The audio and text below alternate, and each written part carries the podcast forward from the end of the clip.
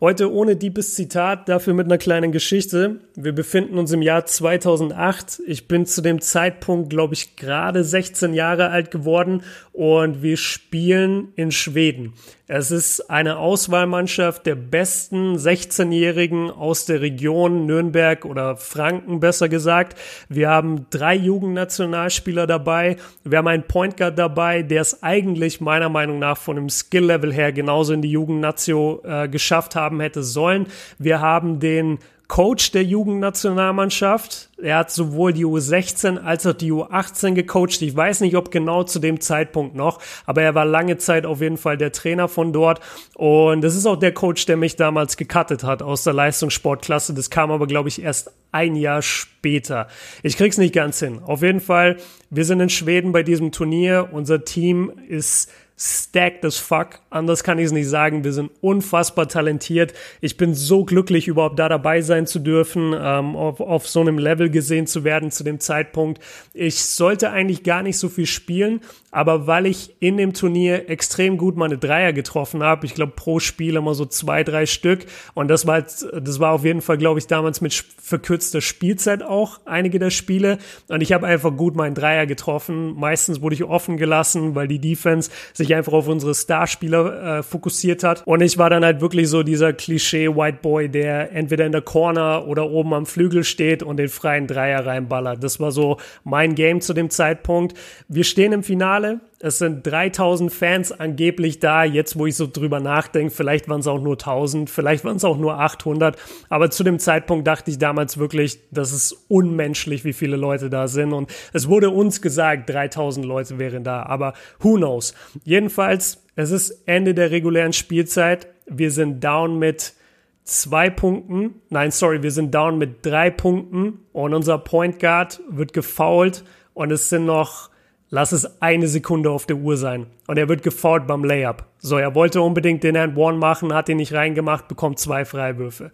Also was macht er? Wir sind hinten mit zwei, wir sind hinten mit drei Punkten, haben jetzt aber nur die Chance, durch die zwei Freiwürfe zwei Punkte zu machen. Also netzt er den ersten rein, netzt er den ersten rein, was für eine Formulierung. Er macht den ersten rein, er nimmt den zweiten und ich weiß genau, und er kommuniziert es auch so ein bisschen mit den, mit den Big Men, die wir in der Zone stehen haben für den Rebound, kommuniziert er so ein bisschen, ey, ich werde den verwerfen. Und während ich da oben stehe, ich stehe ziemlich oben einfach an der Dreierlinie. Ich habe nichts zu suchen da unten beim Rebound. Das sind alles zwei Meter bis zwei Meter fünf große Big Men, die wir dabei haben. Und die stehen da alle und battlen sich mit den anderen. Äh, das Team kam aus Dänemark. Genau, unsere Gegner kamen aus Dänemark. Und wie gesagt, ich habe da einfach nichts verloren. Aber während ich da oben stehe, merke ich so ein bisschen, und es klingt jetzt vielleicht komisch, aber ich merke richtig, wie alles so ein bisschen langsamer wird. Und ich sehe, wie der Ref in Slow-Mo irgendwie den Ball zu unserem Point Guard passt. Und ich weiß, dass er eine relativ lange Freiwurfroutine hat. Also er wirft sich den Ball erstmal vor, dribbelt, ich glaube, zweimal, dreimal, nimmt dann nochmal den Ball auf, dreht ihn nochmal so ein bisschen in der Hand. Also es ist, es vergeht unglaublich viel Zeit, meiner Meinung nach. Und während ich da oben stehe und warte, bilde ich mir einfach ein, was jetzt passieren wird. Und ich denke mir, ja, okay, der Ball wird wahrscheinlich auf die linke Seite gehen. Davon, das, das habe ich einfach angenommen, weil ich auf der linken Seite stand und einfach gehofft habe, dass er links geht. Und dann dachte ich mir, ey, wahrscheinlich wenn ich mir so die Big Men da drin angucke, unser Typ ist ein kranker Rebounder. Er ist wirklich ein guter Rebounder, er ist sehr groß, aber die anderen haben genauso einen starken Big Man gegen ihn stehen und der hat die bessere Position. Also kann ich nicht davon ausgehen, dass unser Big Man jetzt diesen absichtlich verworfenen Freiwurf wirklich bekommen wird und reinmachen wird. Aber irgendwie stelle ich mir vor, ey, wahrscheinlich, wenn die um diesen Ball kämpfen, der Ball fällt wahrscheinlich einfach hinter die oder, oder von denen weg. Also irgendwo, die werden beide den Ball nicht catchen, die werden beide danach so ein bisschen tappen mit ihren Fingerspitzen und irgendwohin wird der Ball gehen. Und ich stelle mir vor, wie er genau an die Baseline praktisch springt. Nicht ganz ins Aus, aber wirklich so an die Baseline, dass wenn du auf den Korb guckst, du das Backboard eigentlich nicht mehr siehst. Du siehst nur so einen Strich des Backboards und dann daran den Ring. Jeder Basketballer wird jetzt wissen, was ich meine. Und ich stelle mir vor, wie mich halt keiner verteidigt, wie es eigentlich das ganze Turnier über der Fall war und dass alle so überrascht sind und gucken, okay, wo geht dieser Ball hin, dass ich die Zeit haben werde, dahin zu rennen und das Ding einfach zu shooten. Und genau als ich bei dem Punkt bin, wo ich, äh, wo ich den Ball aufnehme und shoote, werde ich auf einmal wieder so geswitcht in die Realität. Und ich merke, holy shit, ich war gerade in irgendeiner Fantasie, was passiert hier? Oh, wir sind im Finale, ich stehe auf dem Court, what the fuck is going on? Und ich sehe nur noch, wie der Ball, also der Ball ist schon weg von unserem Point Guard, ich sehe nur noch, wie der Ball an die linke Ringkante geht und die beiden Big Men sofort reingehen und um den Ball hasseln und irgendwann waren sie beide halt so übermotiviert oder haben es beide so falsch eingeschätzt, dass sie den Ball eigentlich fast komplett unterlaufen. Also der Ball springt praktisch über sie. Der eine, ich weiß nicht mehr wer von beiden, tappt den Ball noch so ein bisschen mit den Fingerspitzen, dadurch rollt er aber nur noch mehr nach hinten weg. Der Ball bounced einmal auf, vielleicht sogar zweimal, ich weiß es nicht mehr, aber ich glaube nur einmal. Der Ball bounced einmal ins Feld. Es sind wie gesagt noch Lass es zwei Sekunden gewesen sein, weil irgendwie muss es ja mit der Zeit gestimmt haben. Ich glaube, innerhalb einer Sekunde kann das nicht alles passiert sein. Lass es zwei Sekunden sein. Der Ball bounced einmal ins Feld. Ich renn genau dahin, wo ich auch dachte, dass der Ball hinfliegen würde. Ich catch den Ball, sehe den gegnerischen Center und auch äh, auf mich zurennen und sehe auch von der Dreierlinie, wie ein anderer Typ hinter mir hergerannt ist und versucht, den Wurf zu blocken. Und ich denke mir einfach, okay, ich, ich kann eh nichts falsch machen. Das ist genau der Moment, den ich mir gerade vorgestellt habe. Und egal, ob ich den jetzt treffe oder geblockt werde, was ich in dem Spiel übrigens dreimal wurde. Also ich war echt nicht fit eigentlich genug, um auf diesem Level zu spielen gegen solche krassen Spieler. Ich wurde dreimal abgeräumt. Ich habe, glaube ich, keinen einzigen Punkt gemacht, vielleicht einen Dreier getroffen davor. Es war auf keinen Fall mein Spiel, aber ich habe diesen Ball bekommen und ich hatte das halt schon mir davor vorgestellt, wie ich es genau machen würde. Und ich wusste genau, ey, wenn ich den bekomme und sofort schieß, rechnet keiner damit, weil sie alle denken, ich gebe den Ball nochmal ab oder sonst irgendwas. Nein, ich schieße ihn einfach sofort. Und ich catch den Ball, sehe die Leute auf mich zurennen, denk mir, fuck it, drück sofort ab, der Buzzer ertönt und swish, das Ding geht rein. Das war für mich sowieso der krasseste Basketballmoment meines Lebens, war aber auch ein krasses Beispiel für Visualisierung im Spiel. Und das habe ich seitdem eigentlich nur in ganz seltenen Fällen wirklich mal gehabt, dass ich genau bevor es passiert ist, wusste oder mir vorgestellt habe, so und so wird das Play ablaufen. Und dann ist es auch genauso passiert und ich wusste dadurch instinktiv, was ich machen muss. Und damit wollen wir heute in diese Folge starten. Das Thema ist Visualisierung. Das wird keine lange Folge, es ist auch keine geskriptete Folge, aber ich habe dieses Thema gerade einfach krass präsent bei mir und darüber möchte ich einmal mit euch sprechen. Deswegen jetzt nochmal herzlich willkommen, falls ich es noch nicht gesagt habe, zur neuen Dandes-Folge. Wir haben dieses Spiel damals im Finale also das war der Buzzerbeater zur Verlängerung. Ich habe gesagt, wir waren hinten mit drei. Der Point Guard macht den ersten rein, den zweiten mit Absicht daneben und dann catch ich den Ball und swish das Ding und damit äh, waren wir dann eben ran. Hatten das Spiel ausgeglichen und sind dann in die Verlängerung gegangen, haben in der Verlängerung unentschieden gespielt. Zweite Verlängerung mit einem oder mit zwei Punkten, ich bin mir nicht mehr ganz sicher, verloren. Also mit einem Korb auf jeden Fall Unterschied verloren. Ich weiß noch nicht mehr, ob es zwei Punkte oder einer waren. Es war brutal es war auf jeden Fall äh, emotional heftig. Ich habe noch nie so viele meiner Teammates einfach irgendwie gleichzeitig heulen sehen. Es war echt krass. Aber es war eben für mich auch der beste Moment so in meiner Basketballkarriere, weil ich halt diesen großen Wurf getroffen habe vor den ganzen Zuschauern. Obwohl ich gar nicht wirklich vom Talent her in dieses Team gehört habe, aber es waren einige meiner Freunde. Ich kannte den Coach irgendwie noch und ich bin irgendwie da so reingerutscht, fragt mich nicht mehr wie. Und ich war bei diesem Turnier dabei und es war einfach ein krasser Moment. Ich bringe das Thema deswegen auf, weil ich in den letzten paar Tagen so eine kleine Pause gemacht habe von YouTube, also wirklich gar nichts produziert habe, weil ich das Gefühl hatte, ich muss mal wieder Input tanken.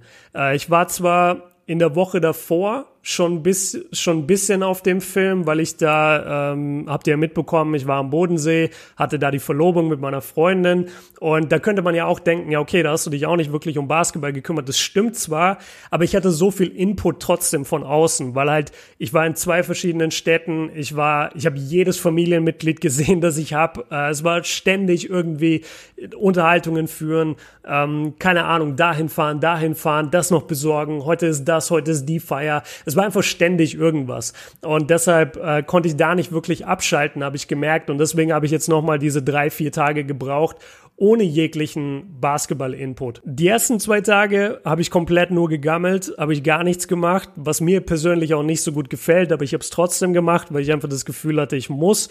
Die anderen zwei Tage davon habe ich genutzt, um mir anzugucken, wo ich eigentlich hin möchte in nächster Zeit. Und jetzt bin ich ein 28-jähriger Mann mit einer Verlobten. Dementsprechend denke ich viel an, okay, man will vielleicht eine Wohnung kaufen, äh, man möchte sich vielleicht ein Haus bauen, man möchte seine Familie, also seine, ähm, ja, seine ganze Familie irgendwie möchte man wissen, dass es denen gut geht, dass die in einer guten Gegend wohnen.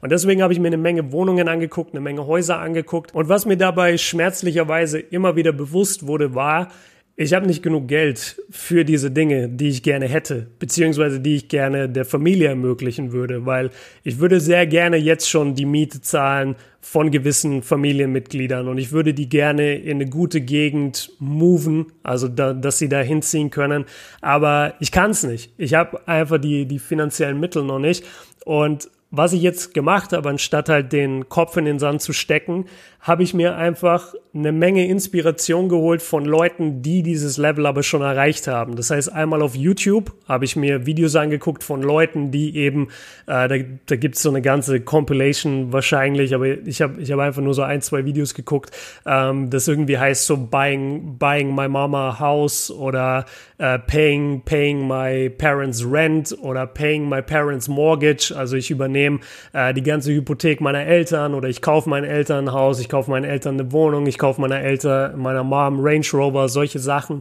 Solche Videos habe ich mir viel angeguckt und was ich auch gemacht habe, ist, ich bin durch die besten Viertel von Bochum gelaufen, wo jetzt manche sagen werden, haha, was hat Bochum für tolle Viertel? Das ist ja nicht unbedingt die schönste Stadt, ist es auch nicht. Aber es gibt tatsächlich ein sehr, sehr schönes Villenviertel und zwar genau am Bochumer Stadtpark. Und jedenfalls bin ich immer wieder einfach durch diese Villenviertel gelaufen und habe mir einfach diese Häuser angeguckt und wenn mal eine Person rauskam, habe ich mir die genauer angeguckt. Das klingt alles so ein bisschen creepy.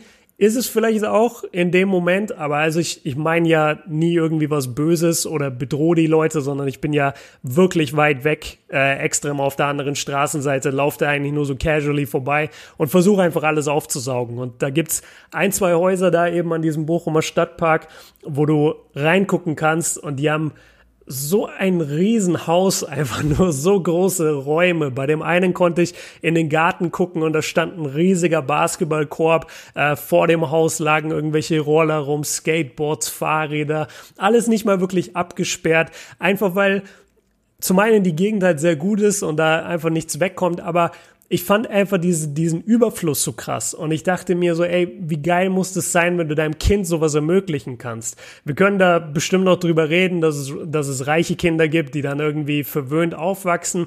Aber mir geht's gar nicht so darum, diese Kinder oder meine Kinder zukünftige unbedingt zu verwöhnen, sondern es geht einfach nur darum, denen Dinge zu ermöglichen. Und davon bin ich halt aktuell einfach noch sehr weit entfernt. Also es ist zwar so, dass ich mittlerweile genug mit YouTube verdiene, dass ich auf jeden Fall sagen kann, es ist mein Hauptberuf und ich kann auch auf jeden Fall sagen, okay, ich verdiene damit auf keinen Fall so viel, wie wenn ich einen normalen Job angenommen hätte nach dem Studium. Aber es ist nicht mehr so, dass ich irgendwie nur 500, 600 Euro verdiene, was das erste oder das ganze zweite Jahr eigentlich auch fast der Fall war. Ich verdiene es wirklich ein bisschen über 1000 Euro seit boah, lass mich nicht lügen, vielleicht seit Oktober 2019. Davor war es eigentlich immer unter 1000 Euro. Ich will die ganze Folge jetzt aber gar nicht so sehr über mich machen, sondern ich will nur über dieses Phänomen eben sprechen von der Visualisierung, weil ich kann das, dass ich dann durch so ein Viertel lauf oder auch jemanden sehe, der an mir vorbeiläuft, der dann in seinen neuen Benz steigt oder in seinen neuen Porsche steigt. Und ich empfinde in dem Moment, in keinster Weise Neid oder in keinster Weise irgendwie Hass oder was auch immer, irgendwelche negativen Gefühle, sondern ich, ich habe eigentlich immer nur zwei Sachen. Ich habe erstens, ich gönn dem, ich gönn der Person das übertrieben und zweitens ist immer, das inspiriert mich. Ich nehme mir das jetzt als Inspiration und darüber will ich eben mit euch heute reden bei der Visualisierung. Wenn ihr jemanden habt in eurem Leben, der aktuell besser ist, beispielsweise als ihr im Basketball oder in der Schule und ihr habt mit der Person nicht das beste Verhältnis, oder aufgrund diesem, dieses Vorteils, dass diese Person euch gegenüber habt, äh, habt ihr vielleicht die Freundschaft so ein bisschen zurückgefahren oder ihr seid, kommt nicht mehr auf, auf eine, einen gemeinsamen Nenner. Versucht mal diese Person in einem anderen Licht zu sehen. Versucht die mal wirklich als Inspirationsquelle zu sehen, selbst wenn das euer Erzfeind ist. Ja, so einen hatte ich auch. Das war der Point Guard, über den ich gerade gesprochen habe. Der Typ, ich habe den er, er hat mich safe gehasst, warum auch immer. Und ich habe ihn genauso zurückgehasst. Vom ersten Tag an. Obwohl wir sogar in der gleichen Klasse waren. Wir kamen nie, wir waren nie cool miteinander. Einfach nie. Ich weiß nicht, was es war. Keine Ahnung, ich kann es euch nicht sagen, aber bis heute so, wir, wir sind nicht cool miteinander. Und ich frage mich aber oft, wenn ich das einfach damals schon richtig gemacht hätte, dass ich mir einfach angeguckt hätte, okay, was macht er und wie kann ich das auch erreichen im Vergleich zu, boah, der macht es so, deswegen mache ich jetzt ganz anders, weil ich hasse den.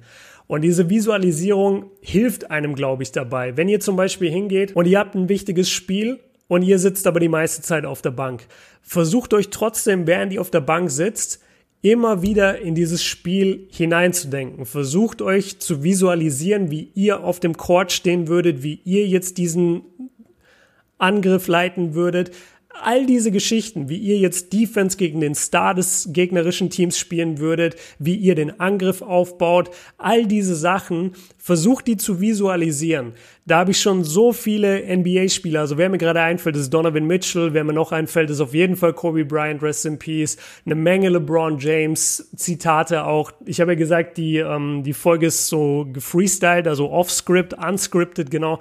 Und ich habe jetzt nicht die Zitate vorbereitet, aber muss ich auch nicht wirklich, weil ich habe sie einfach noch im Kopf. Und es gibt so auch von Michael Jordan und es gibt äh, Werbungen von boah, wer war das? War das vielleicht John Wall oder Paul Pierce oder so jemand, wo es dann auch immer heißt, äh, ja, die Leute fragen mich immer, wie ich den Game-Winning Shot äh, treffen konnte in dem Spiel. Und dann siehst du die Person halt so stundenlang in der Halle, wie sie einfach immer wieder den gleichen Wurf nimmt. Und dann trifft sie am Ende den Wurf in dem großen Spiel und dann wird sie gefragt, ja, wie hast du das gemacht? Und dann ist die Antwort immer, ja, weil ich den Wurf nicht einmal geworfen habe, sondern ich habe ihn eine Million Mal geworfen. Und das ist jetzt nur auf Training bezogen. Und wenn du aber halt trainierst, dann stellst du dir auch immer vor, jeder Basketballer kennt es, diesen Moment, wenn du dir vorstellst, du, du triffst jetzt den Buzzerbeater. Und zwar nicht nur im Training oder in irgendeinem normalen Spiel, sondern wirklich vom Championship Game, am besten in den Finals, Game 7. Das hat jeder schon gemacht. Und das sollte man auch tun. Diese Fantasie, die man da hat, die pusht einen ja auch. Und die hilft einem, das zu visualisieren, was man eigentlich haben möchte. Nämlich wirklich irgendwann auf diesem Court stehen, wirklich irgendwann den Ball in den Händen halten und dann, weil man es eben schon hundertmal gemacht hat, in seinem Kopf, im Training und weil man sich es auch in dem Moment vorstellt, so wie ich damals in Schweden, dann geht man hin, und macht den Move und swischt diesen Wurf rein. Und das Schöne, was ich halt gemerkt habe, je älter ich wurde und desto weiter entfernt ich wurde von meiner eigenen Basketball-Profi-Karriere, die halt nie stattgefunden hat,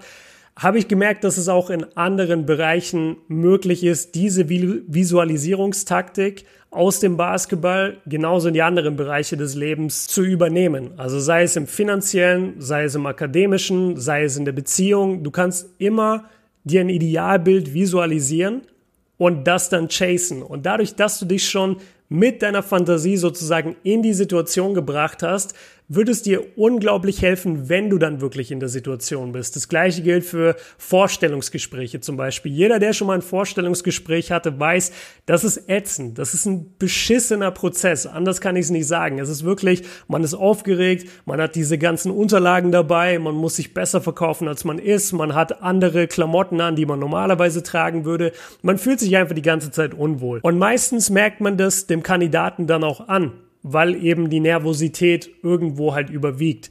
Wenn du aber davor dich hinsetzt und dir schon mal eine halbe Stunde oder vielleicht sogar eine ganze Stunde verschiedene Szenarien ausmalst. Okay, was könnte passieren beim Vorstellungsgespräch? Ah, okay, die könnten mich das fragen. Wenn sie mich das jetzt fragen würden ohne Vorbereitung, hätte ich auf jeden Fall ein Problem. Okay, dann lass mich kurz mir dafür eine Antwort überlegen und dann geh wieder in diese Fantasie rein und sag, okay, ich bin wieder bei dem Vorstellungsgespräch, jetzt kommt wieder diese Frage und dann geh in deiner Fantasie aber diesmal diese Antwort durch, die du gesagt hast.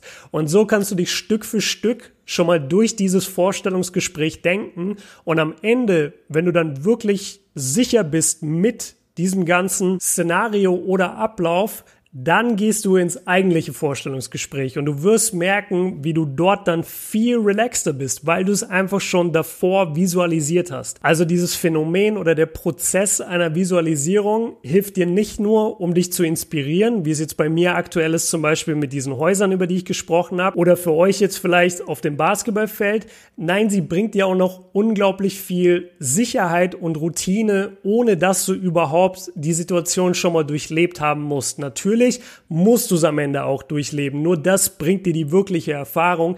Aber du kannst es echt mal selber bei dir ausprobieren, wenn du dich in bestimmte Situationen hineindenkst und dich da wirklich anstrengst für, sagen wir, 10, 20 Minuten, wirklich versuchst, dir sozusagen den bestmöglichen Tagtraum auszumalen und da wirklich reingehst, wie sehen die Zuschauer aus, wer sitzt Courtside, wie sind deine Teammates, welche Sprache wird gesprochen, wie riecht es auf dem Feld, wie ist die Energie in der Halle, wie viel Zeit ist noch auf der Uhr. Wenn du mit solchen Parametern da rangehst und das Ganze immer mehr definierst, desto näher wirst du auch an die eigentliche und reelle Situation rankommen. Und dafür ist die Visualisierung super. Wie gesagt, für mich persönlich funktioniert sie auch sehr, sehr gut. Für andere Leute, die haben das Ganze eher in so einer esoterischen Ecke. Und das kann ich auch voll nachvollziehen. Und dann hätte ich auch keinen Bock da drauf. Ich kenne auch Leute, die können mit so einem Thema eher gar nichts anfangen, die trotzdem erfolgreich sind. Ich wollte es euch nur einmal an die Hand geben, weil ich finde, der Großteil von den erfolgreichen Menschen, über die ich bisher gelesen habe oder von denen ich mir Interviews angeguckt habe,